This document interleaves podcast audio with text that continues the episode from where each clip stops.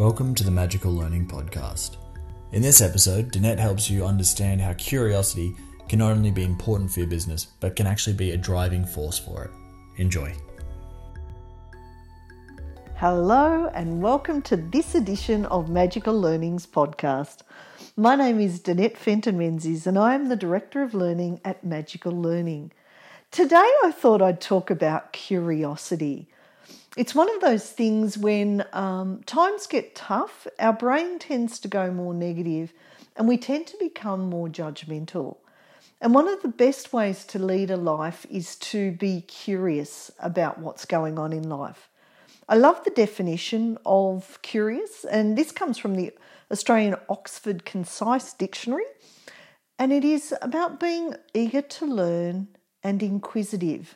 And I always think about children when I think about curiosity. This past weekend, we were down the coast with some of our children and our grandchild. And I loved just watching Miller, who is our granddaughter, put things in her mouth, crawl around. And she was really cute because she was just discovering her shadow. So she'd crawl around and then she'd notice a shadow and she'd put her head down and she'd look at it and she'd sort of look back at us and she'd start giggling. And she was just trying to work it out. At one stage, she actually crawled into the wall because she was so curious about her shadow. Now that's the beautiful thing about curiosity is we get absorbed in things and it's it's not difficult, it's fun, we're learning.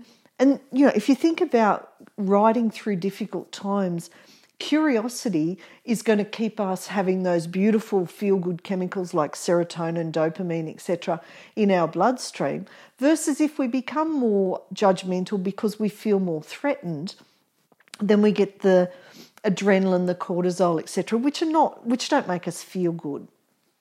So I love curiosity, and I think the thing I notice when I'm tired, when I've not looked after myself, I tend to be less curious. And I tend to then move more to the other end of the spectrum, which is that judgment.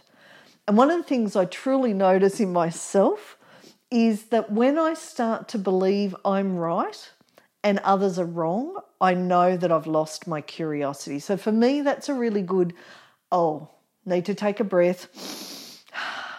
I know I'm not seeing 100% of this.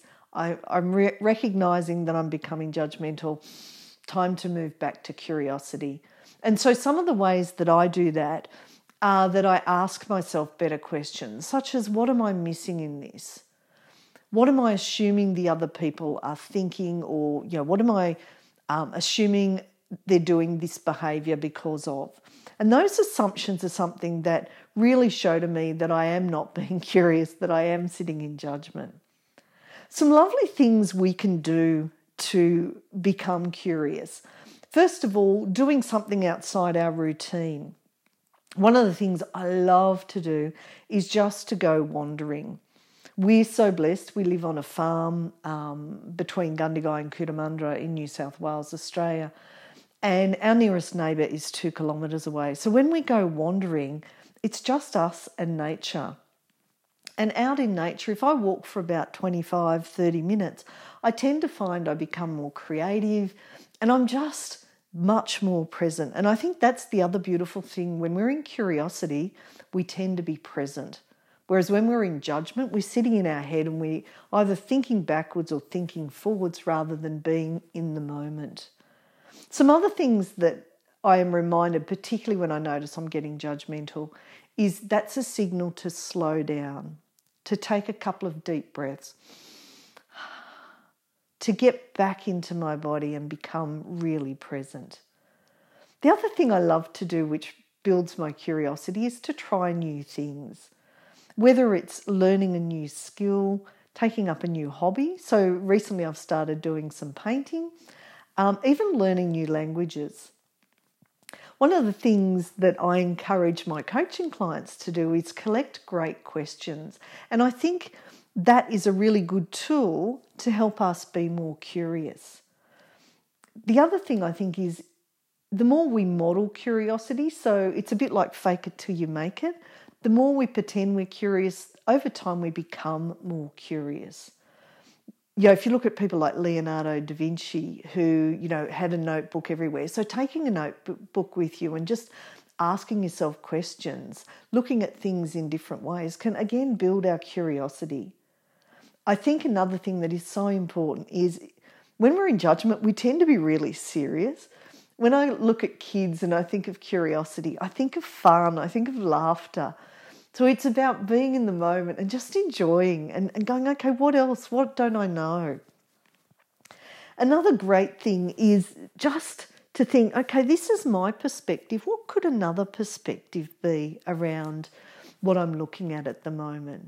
And as I said, just dig in and, and get used to I don't have to know all the answers. That's what curiosity is about. It's about, about learning about new things.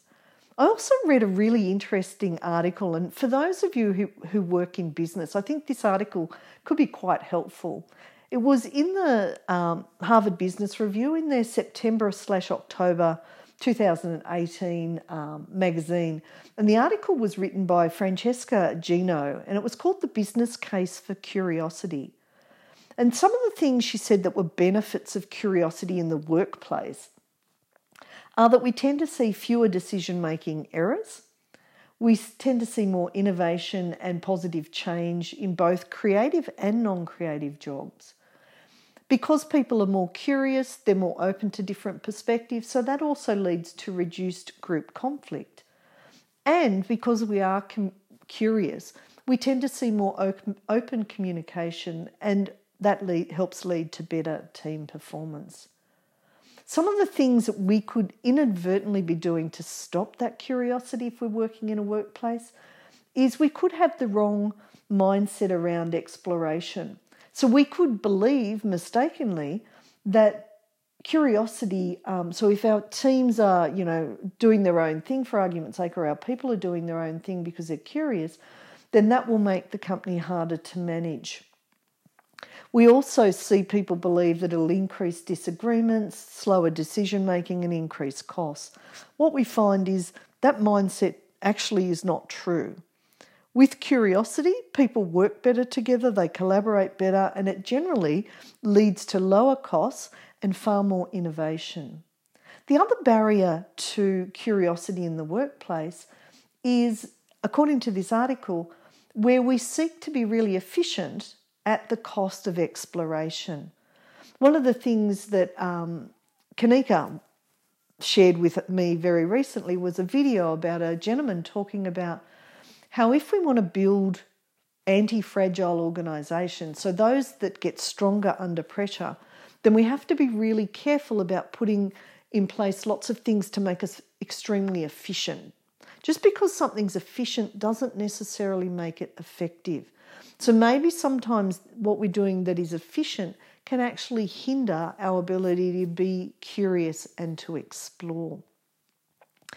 I hope you've enjoyed this podcast. I'd really love to hear from you the things that you do um, that build your curiosity and also what you notice about yourself when you're not so curious. Until next time, stay well and be magical. Thank you, everyone. Thank you for listening to the Magical Learning Podcast. As always, you can find us on YouTube, Facebook, Instagram, Twitter, and anywhere you find your podcasts. You can also look on our website for free webinars and extra resources or to book in a session with Graham or Danette. Have a magical day.